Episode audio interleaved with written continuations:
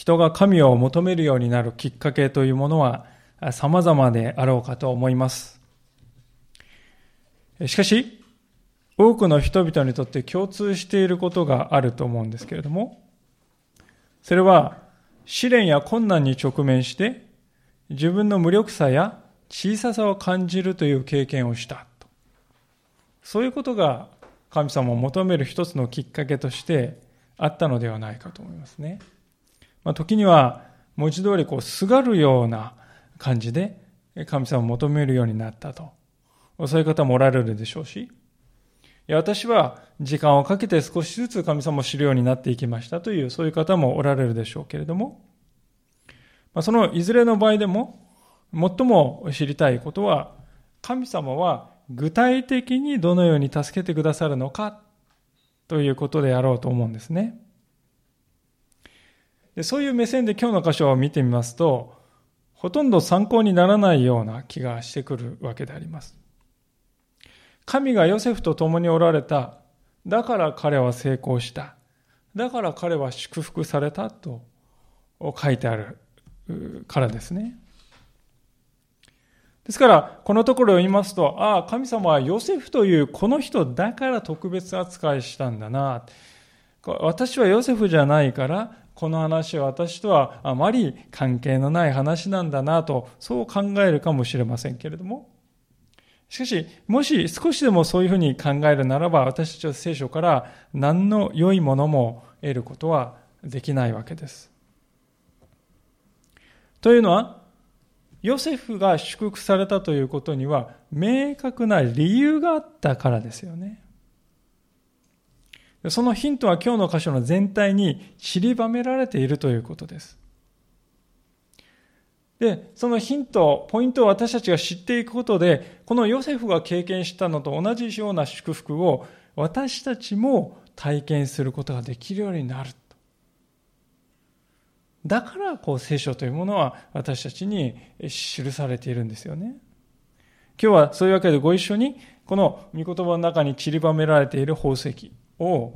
見つけていきたいと思うのでありますけれども、まず第一の最初のポイントに目を向けていきたいと思いますが、それはどういうことかと言いますと、共におられる神を意識するということです。一節に目を向けていきますけれども、このように書かれています。一方ヨセフはエジプトへ連れて行かれた。ファラオの提進で侍従長のポティファルという一人のエジプト人がヨセフを連れ下ったイシュマエル人の手からヨセフを買い取った、まあ、こう書かれています。まあ、ヨセフという人はエジプトに奴隷として売り飛ばされたわけですけれども、その彼を買い取ったのがこのポティファルという人でした。この人はあのエジプトの王様のファラオの侍従長だったと書いてあるんですけれども、まあ、英語の聖書なんか見ますと、これはですね、キャプテン・オブ・デ・ガードって書いてますので、えー、ガードですね、要するにこう身辺を守る人です、警護する人ですから、まあ、近衛隊長とかね、そういうふうにこう言ってもいいかなと、そういう人でした。でそういう人がこうヨセフを買うって言って買ったわけですよね。で、その人の家でヨセフがのこの歩みがどういうふうに始まったかということについては、聖書が続くこのに節で次のように語っているわけであります。主がヨセフと共におられたので、彼は成功するものとなり、そのエジプト人の主人の家に住んだ。これは何を言っているのでしょうか。まずはヨセフは成功したということです。で成功したっていうとね、えー、人によってこうイメージが違うんですけども、これは彼が計画して考えて実行したことが次々と彼が意図した通りに実現していったということですよね。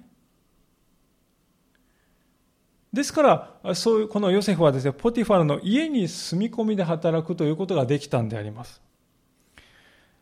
当時この奴隷というものはですね、えー、大体ですね、この野っ原にこう使わされて過酷な肉体労働を課せられるという、そういう人が多かった、普通だったんですね。ところがヨセフはそうならないで、主人の家に住み込みで働きながら労働を働くことができた。これが後々重要な意味を持ってくるわけですけれども、まあ、ともかくヨセフがすることは計画して実行することなしなそうとしたことは全てその通りにできたということなんですよね。でそのような彼がこう成功した原因というものがここではっきり書いていまして、それは主が彼と共におられたのでと、主が彼と共におられたからだと。神が人と共にいるということは、神様はその人に敵対していないっていうことです。そして常にその人にとって最善のことをなさってくださるということで、それが共にいてくださるということの意味です。いつも神様は味方してくださり、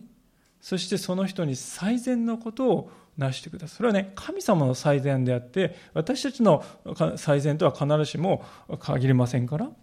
時に私たちが願っていることが実現しないことはもちろんあるんですけど、ヨセフの場合実現したんですよね。これはどういうことかというと、ヨセフが願ったことは全て神様の願われることと一致していたということだと思いますね。ですから彼がなすことは全て実現していったということなんです。しかしヨセフはじゃあどうしてですね、ああ神様が私と共にいてくれるんだなと分かったんでしょうか。まあいつも成功したって書いてありますとですね、なんか何やってもうまくいくってね、こう弓矢でね適当にポーンっていったらですね、もう全部真ん中にストンストンストンストン勝手に当たっていくとかね、もうやりたい放題やっても不思議と何の問題も起きないでね、ああえー、能天気に生きられたというふうな意味でね感じることもありますけど、そういうことを言ってるんじゃなくて、これはこうヨセフという人は、ああ神様がいつも自分にと共にいてくださるのだということを信じて歩んだということを表しているわけですよ。言い方を変えますと、ああ私にはそれまでも常に神様が共にいてくださってたんだなということを再発見した、発見したっていうことなんですね。当時のヨセフの境遇っていうのを皆さん、えー、考えてみると、まさしくどん底中のどん底だと思うんですね。実の兄弟に憎まれて命までも狙われたんであります。そして実の兄弟に奴隷として外国に売り飛ばされたんですよ。まあ、私たちもね、兄弟関係でちょっとうまくいかなくなるときはあるかと思いますけれども、ここまで悪化するということがあるだろうかということですよね。さすがにそこまではないんではないかというようなひどい兄弟関係ですね。そして売り飛ばされたエジプトはですね、外国語のエジプト語が話されてるんですよね。もう何言ってるのか最初はよくわからない。ついていけない。何より奴隷であるということは、皆さん動く財産ですよね。主人の所有物になってしまってますから、もう所有物ですから、もう二度と生きて祖国の土を踏めないだろう、親の顔ももう二度と見ることができないだろう。皆さんも自分がそういう立場になったらね、どう思われるだろうか、思うだろうか、想像してみていただきたいのです。ああ、もうダメだ。絶望的な気分になったり、もうこんなことになったらあとはどうにでもなれと、投げやりな気持ちがいっぱいで、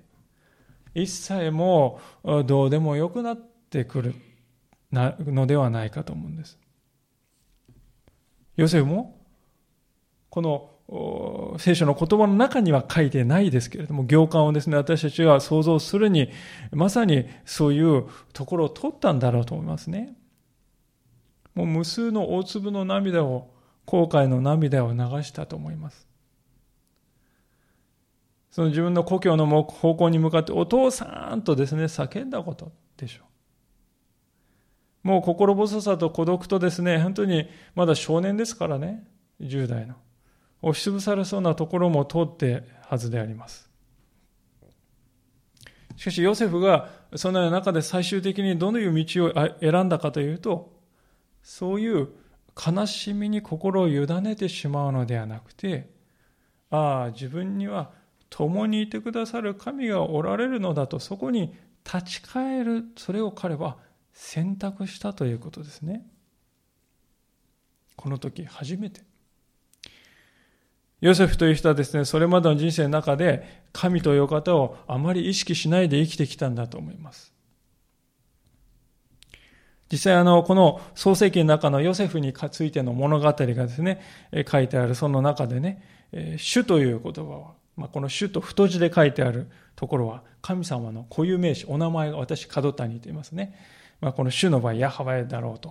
こう言われてますけれども、そういう太い字で主と書いてあるところが大体きゅうかい出てくるんですけども、そのうちいっかいがですねよんじゅうきゅう章にあるだけで、残りのはちかいはですね全部このさんじゅうきゅう章の中に出てくるわけですよ。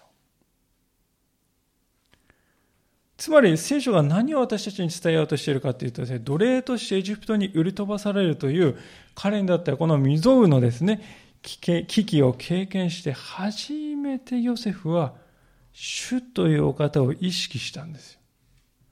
そして主に従って生きる方向へとですね、人生を大きく転換していったということなんです。そういう記録なんですね、このさんじゅうきゅう章というのは。ですから彼はですね、おそらくこう考えたんだと思います。そうだ。私は今まで共にいてくださる神様を親から聞いてはいた、知ってはいた。でもその方を無視して思うがままに生きてきたんだ。その結果はどうだ。私は人の心が全然わからない人になってしまった。兄たちに憎まれ、人のですね、本当に気持ちを踏みにじるようなことを散々やってしまう人になった。それが今日の私をもたらしたんだな。だからもう金輪際そういう生き方はきっぱりとやめよう。主はいつも私と共にいてくださるんじゃないか。この方に一切委ねて歩んでいこうっていうね、彼はそう決心した。に節で主がヨセフと共におられたのって書いてあるこの言葉の背後には、彼が確かに神様はそういうお方なんだと信じて、それそのように生きていこうとしたっていうことがね、まあ、そういう彼の確かな信仰が現れているんであります。私たちはこの試練というものに会うときに二通りの反応の仕方があるんだと思うんです。一つの反応の仕方は、神を信じたとしてもどうせ何も変わらないやと考えるあり方ですね。もう一つの捉え方は、試練の中で私は孤立無援で苦しんでいる。だから共におられる神様により頼もう、そして立ち上がろうじゃないかって考えるね、あり方ですよ。どうせと考えるあり方か、だからと考えるあり方かですね。どうせっていうふうにですね、考える生き方っていうのはですね、言い方を変えればですね、試練に支配されてしまっている生き方ですね。しかし、だからという生き方は、試練を支配する生き方ですよ。試練に支配されてしまう生き方か、試練を支配して生きる生き方かですよね。この両者の間には皆さん、天と地ほどの違いがあるんではないでしょうか。皆さん考えてみていただきたいんですね。どうせ何も変わらないやと考えている人の状況がね、皆さん良くなるでしょうか。どうして良くなるでしょうか。もう諦めてしまい、立ち上がることも考えることも、上を向くこともやめてしまった人は、もっと悪い状況に陥っていくのではないかと思うんです。どうせという言葉はですね、私たちをこう否定的な考え方の虜にしてしまい、深い深い泥沼に沈み込ませてしまう恐ろしい力を持っています。しかし、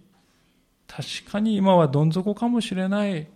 でも神様はこれに立ち向かう力を与えてくれるではないか。だから上を向いていこうと気持ちを切り替えられる人の心には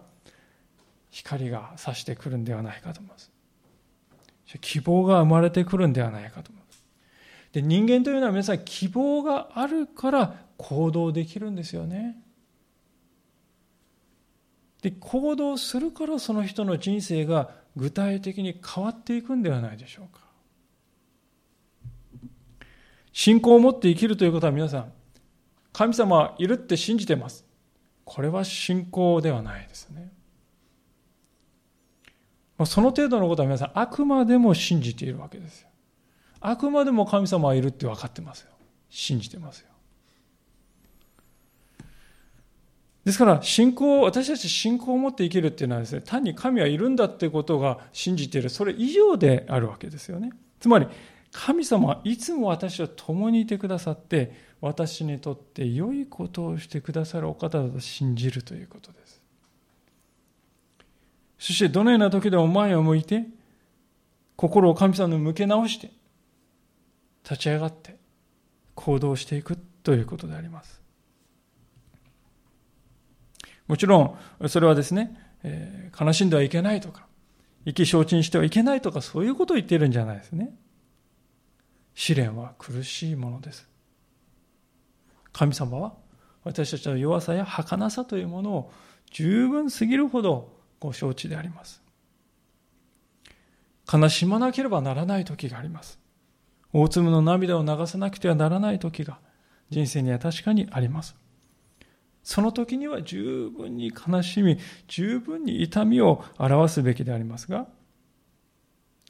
ただしそれは終わりのある悲しみであるということを私たちは知っておくべきであります。私たちは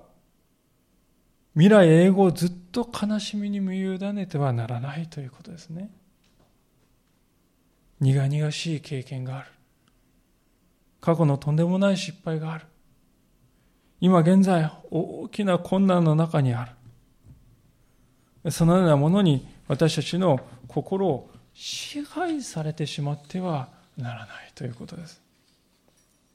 私たちの心を支配するお方は神様はお一人であるということです。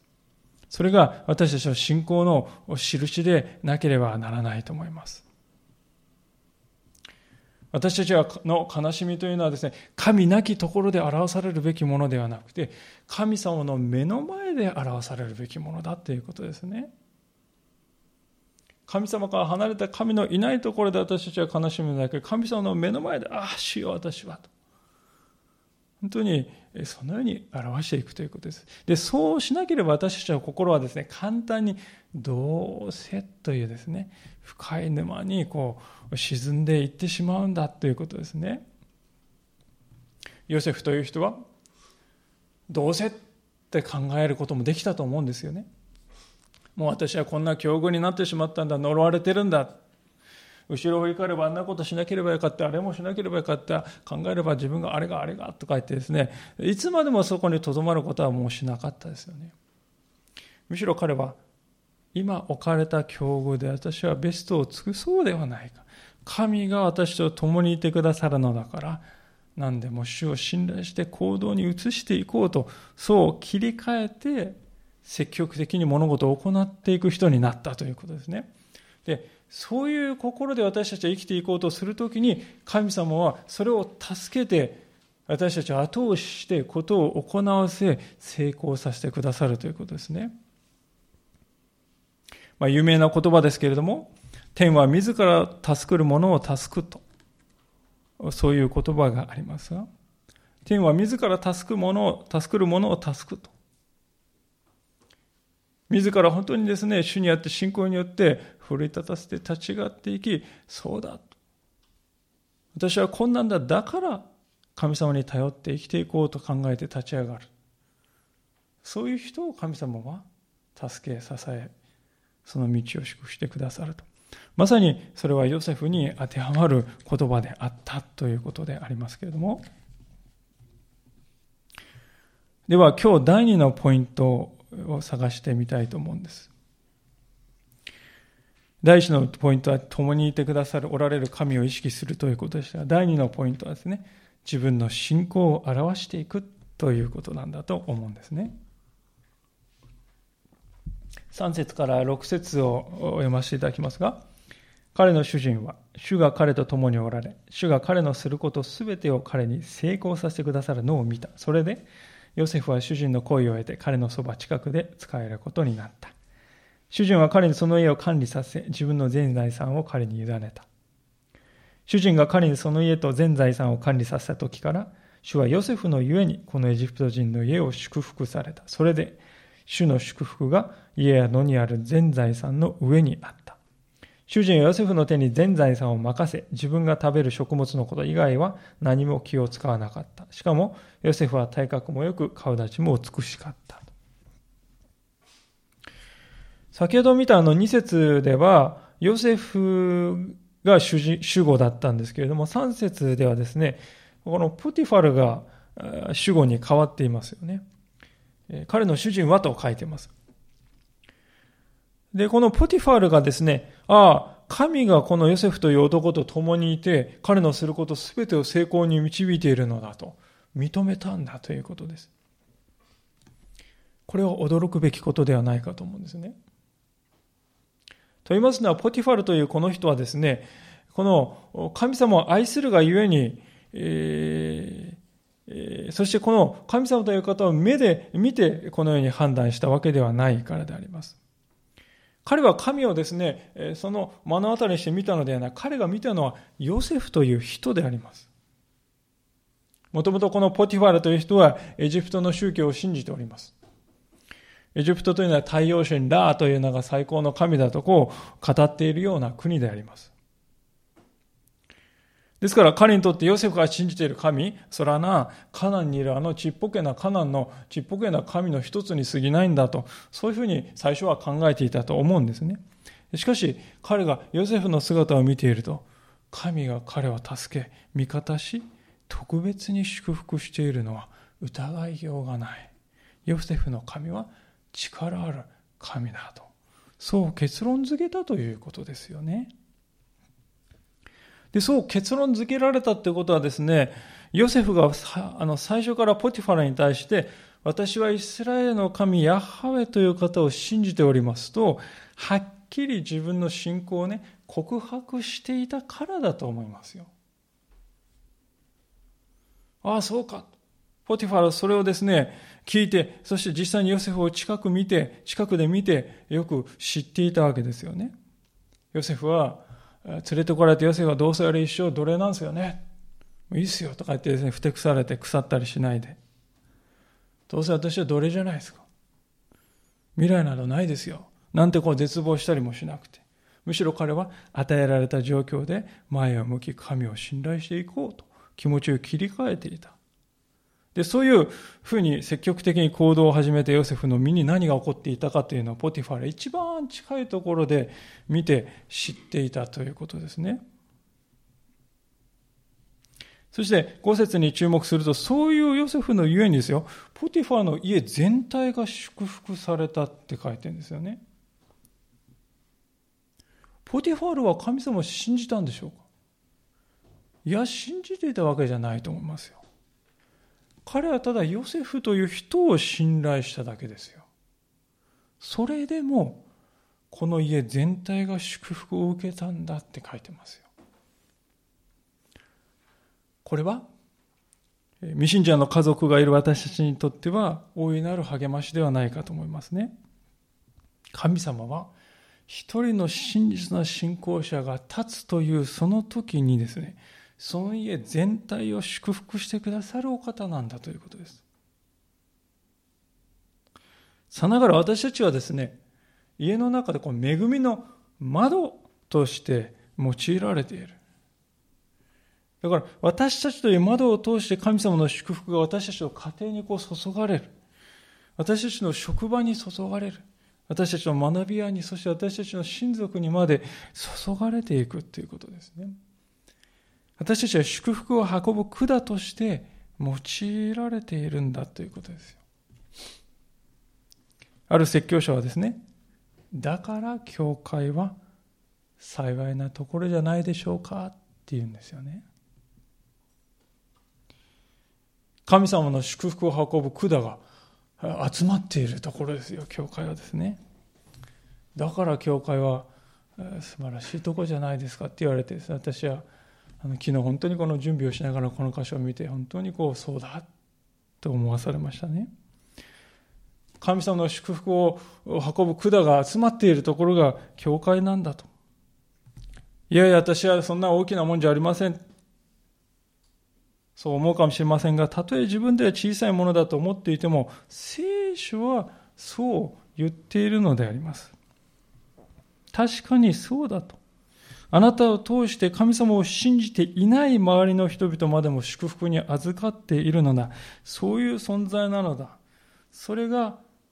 私たちクリスチャンに与えられた恵みなんだということです。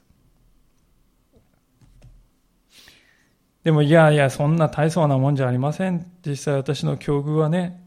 祝福とはほど遠いですよ。そう言ってしまう方もおられるかもしれませんけれども、そこでぜひ考えてみていただきこと、いただきたいことがあるんですけれども、もし皆さんが今置かれている場所にいなかったら、その場所はどうなっていたかということですね。皆さんという祝福の通り道を失った家族や職場はどういう状態になったと考えられるでしょうか。皆さんが今この時、そしてこれまでそこに置かれていたからこそ今があるのではないでしょうか。何よりヨセフを見るとき、いやいや私の境遇はですね、祝福そんなものとはほど遠いもんですよとヨセフがポティファラに言ってますか。もし彼がそういう態度でいたら彼のすることに成功があっただろうか。いやなかっただろうと思うんですね。ヨセフは自分の不幸を呪って愚痴や文句に心を委ねようと思えばですね、いくらでもできる環境じゃありませんか、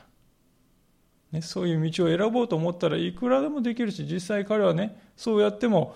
まあそうだよなって人々から言われたんじゃないですか。大変だよな君、いくらでもそういう生き方はできたと思いますが、しかしそういう生き方とは彼はきっぱり別れを告げたのであります。でだからこそ彼はですね、祝福の通り道としてこれほど用いられたんじゃないかと思いますね。ですから今日知りたいことはですね、神様が祝福してくんないだから不幸だ、そうじゃないということですね。私は不幸だと決めつけていつまでもそこから一歩も動こうとしないから祝福が通れなくなっているということです。詰まった管になってしまっているということですよね。ある説教者がですね、そのことを次のように言い表してくださっていたのであります。ちょっと紹介したいと思うんですけれども、こういう言葉でした。私はキリスト者としてはギリギリの人間ですと逃げることもできるでしょう。けれども、十字架で命を贖われた私たちが、命の恩人であるイエスのことを思うとき、見舞いを歩む恵みを与えられながら、この世の目からは逃げ続けることはふさわしくありません。一人子を私たちの罪の代価として、お捧げくださった神が私たちに新しい命をお与えになったのです。キリスト者らしくない自分を謙遜に認めることはあるとしても、適当な自分をよしとした軽率な言葉は控えるべきでしょう。むしろ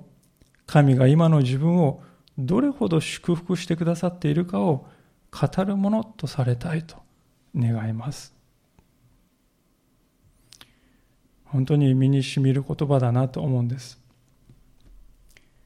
ヨセフという人は自分は神を信じて歩んでいる。共にいてくださる神様ですと、ポティファラに証ししておりました。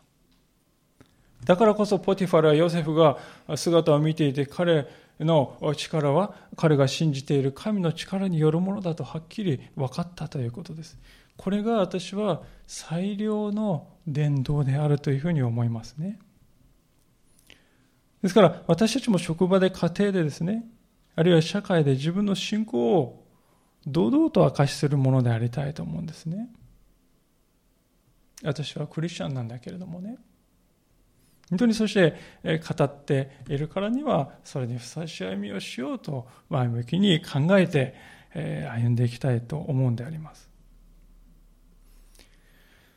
さて、そういうわけでふたつめのポイントを見たわけですけども、ふたつめのポイントは自分の信仰を証しするということでした。みっつめのポイントに目を転じたいのでありますけれども、それは神だけを恐れて生きるということですね。ななせつからじゅっせつのところです。一転してですね、ヨセフの運命はこの黒雲がこう立ち込めてくるわけですが、ななせつ、これらのことの後、主人の妻はヨセフに目をつけて一緒に寝ましょうと言った。しかし彼は拒んで主人の妻に言った。ご覧ください。ご主人は家の中のことは何でも私に任せ、心配せずに全財産を私に委ねられました。ご主人はこの家の中で私より大きな権威を振るおうとせず、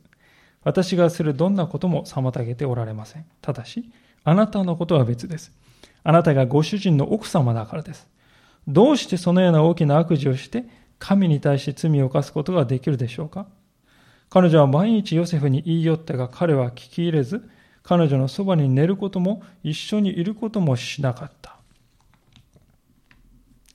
まあ皆さん、これは率直に言って、厄介な事態ですよね。なな節でこのポティファラの妻は一緒に寝ましょうとこう言ってるんですけど、これ原文を見るとですね、私と共に寝なさいって命じてるんですよね。こう誘ってるんじゃなくて、こう命令してるわけであります。ですから、えー、この要求もし拒めばですね、逆恨みされてですね、後々ですね、悪口を言われて、この家にいられなくなるかもしれないということですよね。まあ、ヨセフは主人に信頼されているんではありますけれどもね、立場は奴隷なんですよ、あくまでね。奴隷は奴隷なんですよ。奴隷というのは家畜と変わらない身分なんですよ。ですから、もし人間的なこの打算だけを考えてみますとですね、ヨセフはこの彼女の要求を聞き入れたかもしれませんね。まあ、そこまで言われんならこれ断ってえらいことになるよなっていろいろ考えてね、まあ、ご主人様のことあるけど、まあバレなければいいのではないかなどと考えるという、そういう道もありえなかったかというと、人間的に見ればありえたんだと思います。しかしヨセフの選んだ道は正反対だった。彼女に指一本触れないどころかですよ、皆さん、同じ部屋にいることも注意深く避けたっていうんですよね。彼女を嫌ってたからそうしてるわけじゃないですよね。そうではなくて、神というお方を恐れていたからだということですね。まあ、それがはっきり分かるのがですね、このさんじゅうきゅう章のこのきゅう節の最後のところに書いてますけどね、彼はこう言ってますね。どうしてそのような大きな悪事をして、神に対して罪を犯すことができるでしょうかと。どうしてそのような悪事をして、ご主人様に罪を犯すことができるかと言わないで、どうしてそのような悪事をして神に対して罪を犯すことができるでしょうかと、神に対する罪だとヨセフは言っております。ここにはですね、あらゆる罪というのはこの人間に対するものである以前に神様に対するものなんだと、そういうふうに考えている彼の信仰が現れていますよね。当時のこのエジプトの社会では、奴隷というものは時に性的なおもちゃとして主人に利用されるということが普通に起こっていたようです。そのいう目的で奴隷を買うという人もいくらでもいたのであります。実際ポティファラの妻はですね、どうやらヨセフという、えー、奴隷をそういうものとして使ってやろうと考えた節がありますよね。主人の妻なんだから私が命令すれば簡単に落とせるだろうと。これは当時のエジプトの上流社会では当たり前のように行われていた。しかしヨセフはそういう価値観には決して迎合しなかったということですね。それは結婚と性の営みというものはどちらも神様の前に真実であってこそ意味があることだと彼は理解していたからですよね。ですから私たちは本当に彼の姿を見て思わされることがあるんですけれども、信仰者というのはですね、何かこうともすると世の人々にこのこびるようなですね、世の人々と似ているということがこう、ね、宣教がしやすい、まあ、なんていうかこうアプローチしやすいっていうふうに考えがちですけれども、そうではないのではないか。世の人の価値観と違ったものを持っているからこそ、私たちは信仰者であるということがより明確に明かしされるのではないかと、そういうことをですね、本当にこのヨセフの姿を見ていて思わされるのであります。そして同時にこのヨセフの姿はですね、私たちにですね、こういう問いを突きつけていると思うんですよね。それはですね、誰の目を意識してあなたは生きていますかという、そういう根本的な問いなんです。私たちは人の目を意識しながら短期的な損得だけを考えて歩むものなのでしょうか。それとも常に神様の目を意識して歩み、短期的にはそれで損をするかもしれないけど、やがては神様は全て正しく報いてくださるお方だ、良いお方だと、そう考えて生きるんだろうかと、そのどちらですかと、それが問われているんだと思うんですね。ここでですから、ポティファラの妻のこういうですね、このあからさまな要求をお断りしますと、そしたらどんな結末が待っているかということは、ヨセフはですね、予想できていたと思いますよ。実際この後ですね、えーえー、読んだようにですね、えー、欲望に支配されてしまった彼女はですね、ついに力ずくでヨセフに迫るっていうことが、場面がありますよね。でそれすら最後に断られると、今度はですね、この彼女はその欲望を今度は復讐に変えて、あれほど求めたヨセフを今度は全力で追い詰めてですね、えー、やろう、亡き者にしやろうと画策していくわけですよね。でそういう未来をですね、彼は予測できなかったかというと、予期していなかったはずはないと私は思います。この要求を断ればそういうことも起こるであろうと彼は分かっていたと思います。たとえそうであったとしても、ヨセフは誘惑には屈しなかったわけですよね。前のさんじゅうはち章を見るとユダが出てまいりまして、前回はそのことも見たわけでありますが、まあユダはですね、もう簡単に誘惑に屈してしまいましたけれども、著しい違いですよね。ですから時に私たち信仰者には、信仰者にはこのヨセフのようにですね、神様の前に真実に生きようと、それを優先しようとするとですよ、短期的には損をしたり、濡れ衣を着せられたりといったですね、そういうことも起こりうるんですよね。私たちはそういうことも覚悟しなくてはいけない時もあるということです。物事が万事順調な時に、はい、神様に従います。これは割とたやすいことでありますが、しかし自分のこの道を行けば黒い雲が立ち込めて、どうやら雷や大雨が、それを見てもなおそこの道に進んでいこうとすることには大変な勇気がいりますが、で私たちがですね、本当にとって本当に大切な覚えるべきことは、神様はその私たちの勇気に確かに応えてくださるお方なんだということを今日知っておきたい、はっきり知っておきたいと思うんですね。でそれがどういうふうにして分かるかというのが今日のこの最後のところでありますが、主人の家をついに追われて監獄に入れられてしまったそのヨセフの姿から分かるのでありますが、にじゅう節のところです。ヨセフの主人は彼を捕らえ、王の囚人が囚人が監視され監禁されている監獄に彼を入れた。こうして彼は監獄に置かれた。しかし主はヨセフと共におられ、彼に恵みを施し、監獄の長の心にかなうようにされた。監獄の長はその監獄にいるすべての囚人をヨセフの手に委ねた。ヨセフはそこで行われるすべてのことを管理するようになった。監獄の長はヨセフの手に委ねたことには何も干渉しなかった。それは主が彼と共におられ、彼が何をしても主がそれを成功させてくださったからである。今日だいよんのポイント、それはインマヌエル、共におられる神を認める、インマヌエルの神を認めるということであります。ヨセフはここで再びどん底を経験したのです。昨日まではエジプトの王のファラオといえば世界の最高の権力者でありますが、その高官中の高官、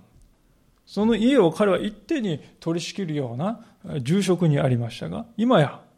奴隷よりもひどい犯罪者として監獄に投げ込まれた。しかもそれなりの理由があればまだなんとかね割り切れるものを ひゃくパーセント 自分には何の落ち度もない、全ては逆恨みされ、嘘の証言をされ、そして濡れ衣を着せられた結果としてここにいるんですよ。ですからね、おお神よ、あなたはなぜこのような悪をお許しになるのですか、本当にあなたはいるんですか、などとですね、そう叫んだって当然だと思える状況であると思います。しかし今読んだところに書かれているヨセフの態度はそれとはかけ離れたものではないかと思います。まるで何事も起きなかったかのようにヨセフはまた淡々と監獄の中で気持ちを切り替えて、今そこでできる自分の最善をなそうと努めるようになったということですね。でそれからの展開というのは皆さん、ポティファラの家に最初に来てからヨセフに起こったことと全く全く同じようなことが起こっていくのです。場所が変わっただけですよ。場所が変わっただけでヨセフは同じように用いられているんです。でこのことはです、とても大切なことを私たちは教えていると思うんですが、それはどういうことかというとですね、クリスチャンにとっては自分がどこに置かれているか、どういう状況に置かれているということはかということは本質的な問題にはならないんだということですよね。神様の力には制限はないんだということです。もし信仰者がどういう状況に置かれたとしても、そこで神様を信頼し、前を向いて、私はここで誠実にまた真実に生きていこうと思って顔を上げるなら、神様は必ずその場所でその人を祝福してくださるんですよ。例外はないということです。だって皆さん、監獄でさえ祝福の場所と変わるんですから。私たちが本当に今厳しい状況に置かれているという方もおられると思いますが、監獄よりは良いところではなかろうかと思います。とすれば私たちもきっと恵みが訪れるとそう信じてよいということではないでしょうか。それを可能にしたにじゅういっ節のふたつの言葉に目が留まるのでありますけれども、ひとつめは彼に恵みを施しと、この恵みという言葉ですね。そしてもう一つは監獄の長の心にかなう、そういう言葉です。恵みというのはですね、えー、もらえるなんて誰も思ってない、予想もしてない状況でえっとこう与えられる神様のギフトのことを恵みというんです。ヨセフの転落ぶりを見てます、傍から見ますとですね、あの人ね本当に大変だったよね、あんだあんだとか言ってこうね、ひそひそ話とか噂話とか散々出たと思いますがね、あの人ねとか言ってね、傍から見るとあれのどこが恵みか、そういう無縁の世界でありますが、恵みっていうよりも呪われてるんじゃないですか彼は、そういう、うーね、展開ですが、しかしそういう何もかも失うという経験を通してしか見えないものがあったんだと思うんですね。ヨセフはここでその訓練を受けたとも言えるのではないかと思います。私たちがスーパーに行った時に、特売コーナーにいっぽんはちじゅうえん、ミネラルウォーターがたくさん並んでいました。関心を示す人はあんまりいないですよね。いっぱいあると。いつでも買える。しかし皆さん、サハラ砂漠のど真ん中でですね、もう乾きに乾いている時ではですね、そのいっぽんのはちじゅうえんのボトルがあったらですね、もう宇宙よりもこれは価値があるって思うんじゃないですかね。宇宙全体よりこの水は私に価値があると思うんじゃないでしょうか。恵みというのはそういう性質があるということです。私たちが神様は私たちを恵んでくださるという約束を聞いても心を動かされないのはなぜかといえば、他のものによって心が占領されているからです。しかし私にはもう何もないと、何も持たなくなった時には、一杯の水の価値に人は気づくようになるということですね。神の恵みはこれほど大きかったのかと。監獄の長の心にかなうようにされたというもう一つの聖書の言葉も、まあ、形を変えた神様の恵みであると思います。監獄の長が神様を信じるクリスチャンでしたか？決してそうではない。でも彼の心はヨセフに好意を持つようになった。神様を信じない人の心をさえ神様は支配しておられる。影響を与えることができるんだということが分かりますね。で、そういう神様を私たちは信じているのならば、私たちが状況に恐れ縮こまってしまって、それに心を縛りつけられてしまう必要がどこにあるだろうかということですよね。思い返しますと、今日の箇所の先頭のに節にもですね、共におられる神の姿が書かれているんですね。主がヨセフと共におられたとに節に書いてあって、で今日の最後のにじゅうさん節を見ると、主が彼と共におられたともう一度書いてありますよ。主が彼と共におられた、そして初めに書かれ、そして終わりにも主が彼と共におられた。もうまるでその間のですね、ヨセフの波乱万丈の人生をですね、えー、歩みをですね、こう包み込むようにして、神様は共にいてヨセフを見守っていてくださるということを聖書は言いたいのではないかと思います。で、これはヨセフだけに許された特権ではなく、私たちも同じなんだということですね。なぜかというと、イエス・キリストというお方を私たちはすでに知っているからです。クリスマスの時期になるとイエス様の別名としてインマヌエルの神という言い方がされることがあります。インマヌエルというのは共におられる神という意味ですね。ヨセフがはるかに仰ぎ見ていた神様を私たちはイエス・キリストにおいてすでに見たということです。今日何度か紹介したある説教者の言葉を最後に引用して今日のメッセージを閉じさせていただきたいと思うのです。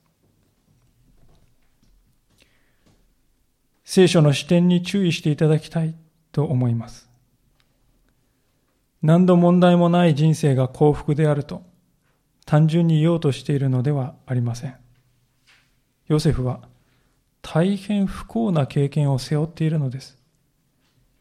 心の傷を持っています。でも、